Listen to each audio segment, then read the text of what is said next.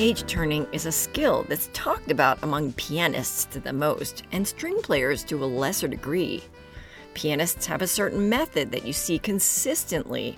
String players have a different approach because they're usually trying to play and turn pages for the outside member of the stand.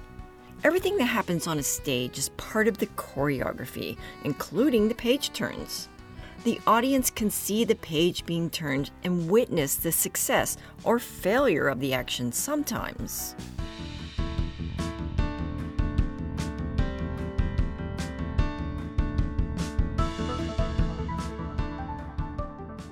Welcome back to Accelerando. I'm Paula Tuttle, and this week we're examining page turning. Is it stressful? Do piano soloists have requirements for their minions? Has anyone been paid to turn pages professionally?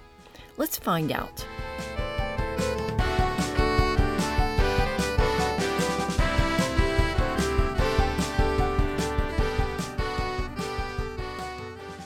Victor Borge did a couple of shticks with page turners. In one, the page turner added a lot to the comedic enterprise.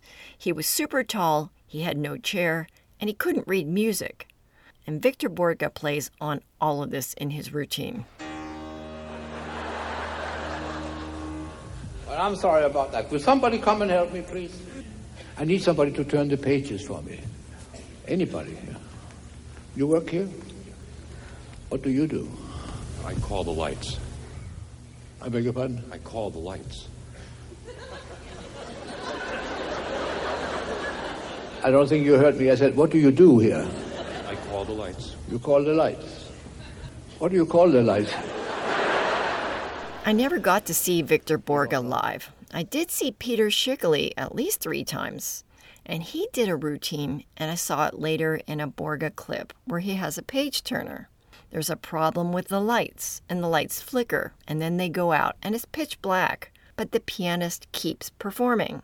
And about eight seconds later, the lights turn back on and Schickele and the page turner have switched places. Now Schickele is turning pages and the page turner is playing the piano. It was hilarious. There has been at least one movie made about a page turner. The movie was called, if you can believe it, The Page Turner. It's a French film and it was screened at the Cannes Film Festival in 2006. So the protagonist is an aspiring young pianist, and she auditions in front of a famous pianist. And the aspiring pianist gets distracted when the famous pianist talks to an admirer during her audition, and the performer messes up and doesn't win. Apparently, she never forgets this incident, so she finds herself she has an opportunity to ingratiate herself to the famous pianist and her life and her family. And after a lot of maneuvering, she becomes the famous pianist's page turner. And she then ruins the famous pianist in order to get revenge for the incident early in her career. Not quite a bunny boiler, but Hitchcock like on some level, as the reviews on Rotten Tomatoes put it. I haven't seen the movie. It might be great cinema, I don't know, but it does show that there is some theater in turning pages. And there actually is a lot of drama on the stage if you consider the page turner in a serious situation could ruin a performance. I went to Nanette Kaplan's recital at Carnegie Mellon University, and she was playing an all 20th and 21st century program, and it was the music of Nikolai Lopatnikoff and Nancy Galbraith. Both are associated with Carnegie Mellon as composition teachers. Galbraith was in the audience, Lopatnikoff died in 1976. Solomon chose to turn her own pages, and since it was all 20th century music, she didn't want to memorize it, obviously. And perhaps it was easier than worrying about a page turner. She sometimes had more than two pages set out on the onset so that she could manage without the turner. For the finale of the concert, Luz Manriquez joined her for Nancy Galbraith's effervescent air for piano four hands. So now joining in on stage was Luz at the second piano and two young men to turn each of the pianist's pages. I'm describing this because for the entire concert, the page turners turned at different times. which brings up another comedic piece I'll talk about in a minute. But this wasn't comedy. The page turns were maybe set at different times so it wasn't distracting. Distracting for the pianist, distracting for the audience, and so as not to throw off the page turners themselves. There was only one time I saw the page turners turn in unison. The whole act of watching the page turners was a bit of a drama. Each pianist wants the page turned slightly differently. Each turner decided how much time they needed to execute the page turn. Maybe the reason there was one, or at least one place they both turned simultaneously, was so we didn't wonder why there wasn't just one page turner going from one piano to the other. And maybe I'm the only person in the room that thought about these page turning acts at all. I've been a page turner, and once you do a thing and you have a very granular outlook on it, you see it differently, I suppose. Leonard Shure asked me to turn pages for him when he played the Brahms D minor piano concerto with the Boston Philharmonic. I was given some pretty specific instructions. Leonard told me when to turn, whether to stand or sit. I was told to never stand. I had to turn from the bottom of the page. The only time I stood was right when Mr. Shure was leaving the stage. My job was to take the music to, and of course I stayed off stage after that when there were numerous curtain calls. You see, there's lots of choreography that goes with a stage performance. It's all supposed to look automatic, but it isn't. Everything from the setting of the stands and the chairs to the lighting is planned with painstaking precision. In a piano recital, the amount of choreography is not as much as, say, an opera or ballet, but is choreography nonetheless. When something isn't taken into account, we have to fix it on stage. Sometimes the stage isn't set right and you need to make adjustments. It's best if there are next to no changes the artists just swoop onto the stage as if no one ever had to think of the details. The stage should be perfect. What people don't realize is how much work goes into that illusion. The page turners did a fantastic job tonight, and a lot of work must have gone into making it look as good as it did. Truth be told, I've had a mishap or two turning pages. I was happily perfect for Leonard Shure on both performances. The first was in Jordan Hall, and the second was at Harvard. My best friend was at the Harvard performance, and she was so impressed she asked me to turn pages for her senior recital the next week. I said yes, but unfortunately, I was really distracted at her performance and I didn't turn well. In full disclosure of why I was so distracted, after that Harvard concert, I was hit by another car in an intersection when going home. My car was totaled. I was okay. But now carless, I had to take the T or the subway system to her recital when I went to BU, Boston University. So, a second unsettling incident occurred. The trolley was above ground going on Commonwealth Avenue and it hit and killed a pedestrian. I probably should have insisted I couldn't do it. But I think the problem was people were thinking, what's the big deal? But it is a big deal. If you're on stage and distracted, it's never a good thing. So, to finish the story, I missed a turn. The pianist made a fast turn herself, the kind that everyone can see and hear, and there I am with egg on my face. I had a bad day, but someone else had a worse day. Back to the lighter side of page turning. It can be a source of comedy, like when Peter Schickele and Victor Borge did the trick with the page turner and the lights. At Eastman, I went to a friend's clarinet recital, and it was very serious for the most part. The first piece had some comedic parts like a surgical glove coming out of the bell of the clarinet. The second piece was called The Dissolution of the Serial by Sidney Hodkinson. He was a resident composer and an ensemble conductor. And this piece was scored for a page turner, as well as a clarinet and piano. The page turner had to turn the pages for both the instrumentalists. Sometimes the instrumentalists had to wait for the page turner. Hodkinson was making commentary about stage choreography. But a lot of things happened in this piece, and eventually the entire performance became unhinged. The page turner had a big role in this, and the performance was supposed to fall apart. Eventually, the pianist actually lit a cigarette on stage by running a match across the keys. And yes, this was part of the clarinetist's required recital for his degree. It was amusing. He finished the concert with serious works, just so you know, like the Mozart Clarinet Concerto.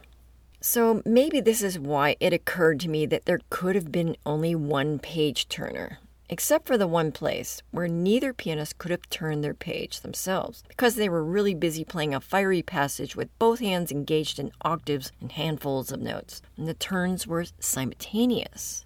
Who else is going to notice these things? Probably anyone who's turned pages for a pianist in front of an audience. And those of us that remembered the dissolution of the serial.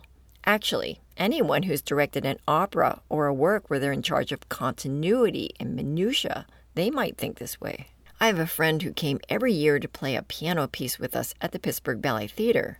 He came in eighth in the Tchaikovsky competition one year, which is a very big deal. Bill Wolfram played with us almost annually in works scored for piano and orchestra, like the Tchaikovsky Concerto No. 3. It's a Balanchine work called Allegro Brillante, and we're performing it this year, but that's with Yolande Cullen at the piano. So, like I said, Bill came almost every year for about 10 years, and his favorite page turner was Mary Lou Duschel. And her best quality, according to Bill, was she couldn't read music. Bill would give her two cues one to get ready and one to turn. Mary Lou was a trained dancer, so these kinds of cues and reactions were hardwired into her reflexes for decades.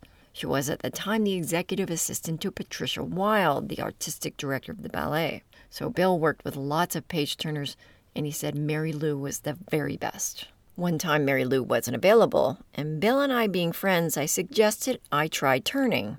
It was a solo work, and I would just be backstage. So Bill said he had reservations, but we went into the pit between rehearsals and he gave me a shot. He would signal and I'd get ready, and then I was supposed to react to his second signal. I guess I failed. He said he didn't want me to read the notes. How was I to turn off reading the notes? He said he didn't know. I tried two or three more times. No go. I wasn't given the job. A young dancer in the corps or the school did the turning that night. I asked Bill how it went. He said he missed Mary Lou. He missed her because when he was performing, she didn't distract him. Luz Manriquez said that about her page turners. She said, I didn't even know they were there. To be both invisible and of service is the job of a great page turner. You can't dress in a flashy outfit, make sudden motions, or take a bow. You're there to make someone else look good. There are freelance page turners, people that get paid to do this job. One such professional turner is Michael Graham. He would do this as a side hustle, maybe three times a month. Michael says it's one of the most difficult jobs in the music industry and it goes uncredited.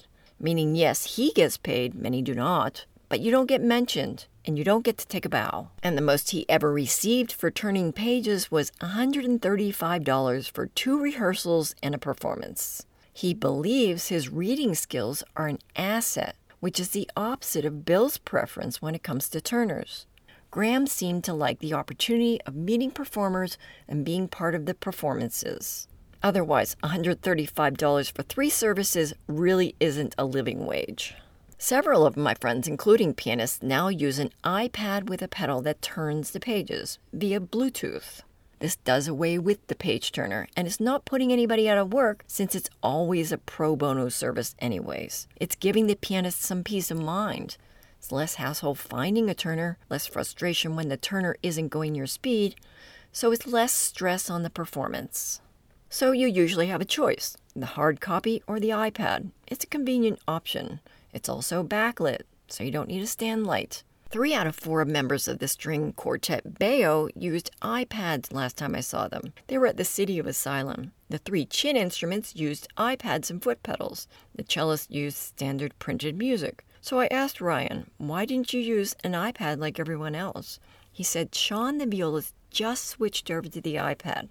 It was kind of an accident. He had an emergency. He had to try the iPad, and he liked it. Ryan will probably do the same, but for now he has some discomfort lifting his knee while playing. So I get that something was holding him back. But the next to last piece included some percussion that everybody had to attach to their foot. The four players all had to stomp their feet in some tricky rhythms, and this could be reason enough to forego an iPad and pedal. Ryan said it did add to the technical problems. He said, Jason and Geo learned to stomp with the foot opposite their page turning foot. Sean really hadn't planned to switch to iPad, so early on, he might stomp when he means to turn the page. And this can be momentarily disruptive. Pianists like to use the iPad because they can forego the page turner. The pedal usually goes on the left foot because the right foot is engaged with the sustain pedal. Pianists who play the cello, like me, don't like having to switch the page turning activity to the left foot, but it's the only way. Technology is great, but there's always a price. One last thing what about the organist who has both feet engaged already? How can they turn pages? Alan Lewis, the music director and organist at Calvary Episcopal, uses an app that turns pages with facial recognition. You make a gesture with your eyes or your mouth and it turns the page. forScore has this ability if you upgrade to forScore Pro for $10 a year. It's called forScore Gestures. You get to pick your gesture. Alan does a double eye blink. Maybe somebody already thought of this. You can twitch your mouth like Samantha in Bewitched. Or like Jeannie in I Dream of Jeannie.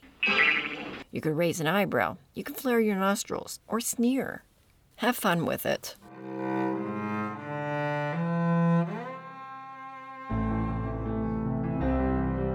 I want to mention that I made a month of going to live music.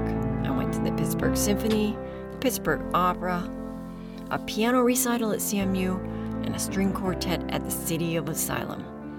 Every single one was fantastic, and I'm glad I went, and I hope I get to do more.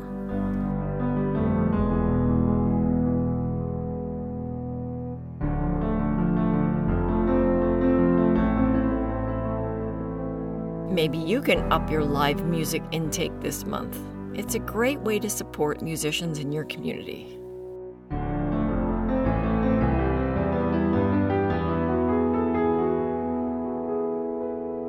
I also need to mention our music department head at the University of Pittsburgh, Michael Heller. Michael is the interim chair right now. He's a jazz scholar and a musicologist. He does research on improvisation and ethnomusicology, finding methodologies that resonate today in our world.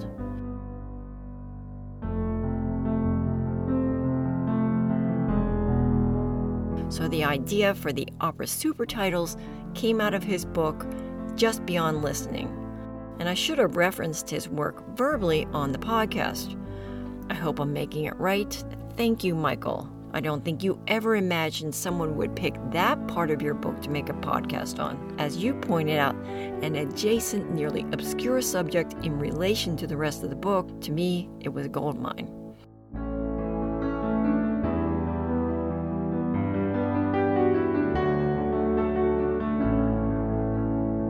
To any of you that missed that episode, it was called Opera Supertitling. It was number 90, and you can find it and all of the past episodes on accelerandocast.com. Thanks for listening. Thanks for sharing. And most of all, thank you for supporting live music. That's it for this week, and we'll see you next time.